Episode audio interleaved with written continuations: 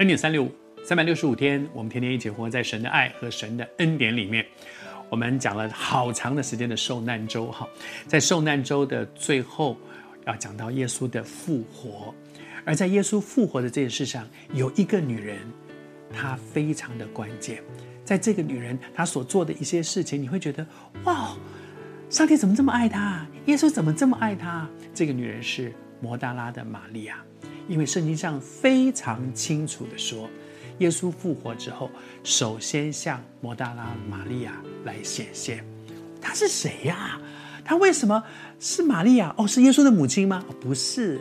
是那个用香膏抹耶稣的那个母那个玛利亚吗？不是。耶稣第一个向谁显现？应该像约翰啊，他跟他关系最好。不是。彼得，彼得现在回头了，应该是给鼓励，也不是。但是摩大拉的玛利亚到底是一个什么样的人？为什么她享受这样的一个特权？圣经上明明的讲，耶稣复活之后，首先先去向摩大拉的玛利亚显现。摩大拉玛利亚也是一个跟随耶稣的人，门徒就是跟随耶稣的人。耶稣有十二个门徒，我们前一阵子讲到说，那个亚利马太的约瑟，他也是耶稣的门徒，只是暗暗的、偷偷的做跟随耶稣的人。他们是跟随耶稣的人，但是这个女人的跟随是跟随到底的。耶稣一路传福音的路上呢，这个女人是跟随耶稣的。他们照顾耶稣他们的起居生活，甚至有些人有些妇女去供应。但是呢，这中间又有几个女人呢，是跟到耶稣到被审问的时候，被被钉十架的时候，还跟在十架前面的。这里面有谁呢？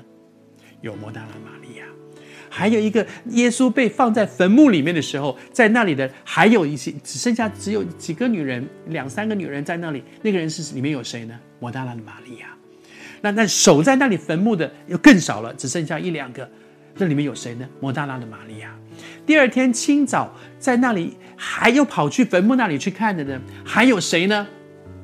就是摩大拉玛利亚。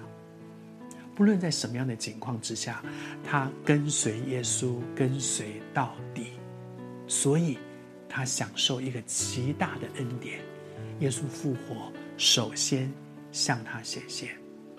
我们每一个基督徒都是基督的门徒，我们都是跟随耶稣基督的人。